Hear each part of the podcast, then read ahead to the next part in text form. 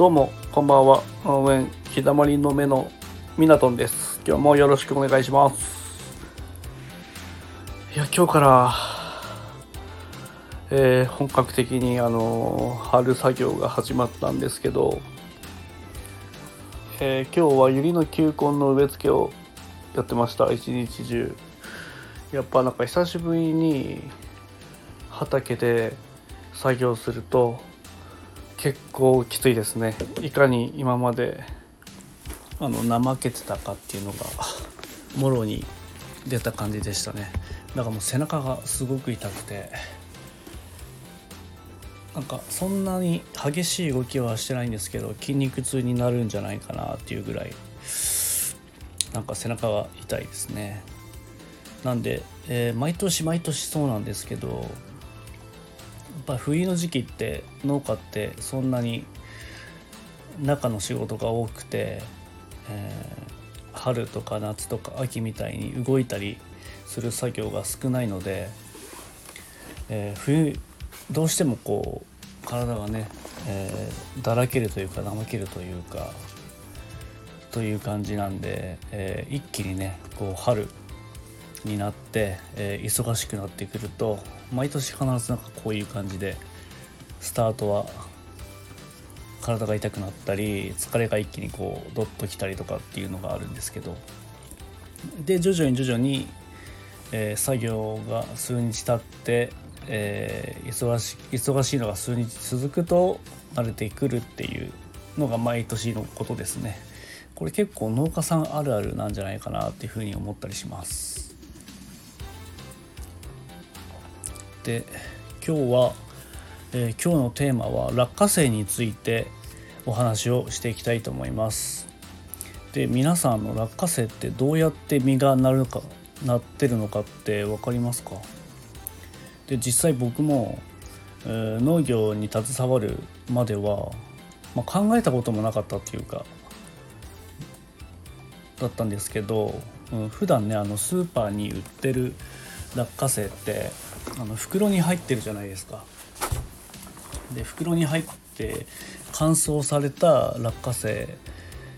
が売ってますよね。でそれの殻を割るとピーナッツが入ってるっていう形で、それはよく見るとは思うんですけど、実際に落花生がなってるところって見たことあるのかなっていうのをふと思ったんで、今日はちょっとこのテーマで話をしていこうかなっていうふうに思いました。でまず落花生って、栽培ってどういうふうに栽培してるのかなっていうのをお話をしていきます。で普段落花生の種って、自分たちが食べてる落花生の実なんですね。ピーナッツですね。要はピーナッツが種です。で種を植えるんですけど、それを一般的な落花生を植え付ける農家さんとかだったりすると、水につけて、浸種っていう作業を行って芽を出してから植え付けたりします。それも各々農家さんによって違うんですけど、そういうふうに発芽させてから落花生の種を植えたりします。で種はそのまままくんではなくて、薬をつけます。で薬をなんでつけるのかっていうと、植えた後に、薬がついてないと、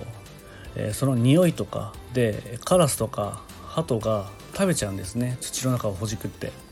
なんでそれを防止するために、薬をつけるという作業を行います。で一般的に、落花生っていうのは畑には植えるんですけど、そこで、マルチというものをします。マルチっていうのはよく田舎の方でよく見るとは思うんですけど、なかなかね都会の方に住んでる方はあんま馴染みがないものだと思うんですけど、畑にビニールみたいなものをするんですね。それはいろいろ、そのビニールにも種類があって、透明なものだったり黒いものだったり白いものだったりで、落花生で主に使うのは、透明か黒なんですけど、でその色によっても効果がまた別々であって、透明なマルチは主に地温を上げるためですね。地温っていうのは土の温度を上げるためなんですけど、透明の場合は太陽が出ててその日光を、透明なんで吸収しやすくて、それで、土の温度を上げてあげると。でもう一方の黒のマルチは、主に雑草のを生やしにくくするために黒いマルチをします。で黒いので、光が入らないんで当然草も光がないと、そこで伸びたり、芽が出なかったり、するので、それを防止するために主に黒いマルチを使ったりする人もいます。でまず種をまいてからだいたい1週間から10日ほどで芽が出て、で種まきから20日ぐらい過ぎると結構もう葉っぱが大きくなってきて10センチぐらいとかですかね、そんぐらいになります。でずっと来て、40日後ぐらいになってくると、花が咲いて出てくる時期に突入します。でこの時点で、マルチを取り除きます。一つ花もね一気に咲くんじゃなくて、早いものだったり遅いものだったりするんですけど、一番早い花が咲き始めたら、だいたいマルチを取り除きます。でそのマルチの取り除く理由はまた後ほど説明します。で、種まきから、50日ぐらい経ったらだいたいもう全体的に、花がつき始めてで最初の花が咲いて2ヶ月間ぐらいの間に、咲いては枯れを繰り返してたくさんの花を咲かせます。で花が枯れると子房柄っていうのが伸びてくるんですけど、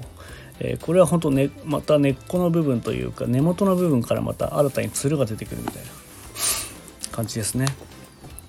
でこの子房柄がぐんぐん太く長く伸びていって、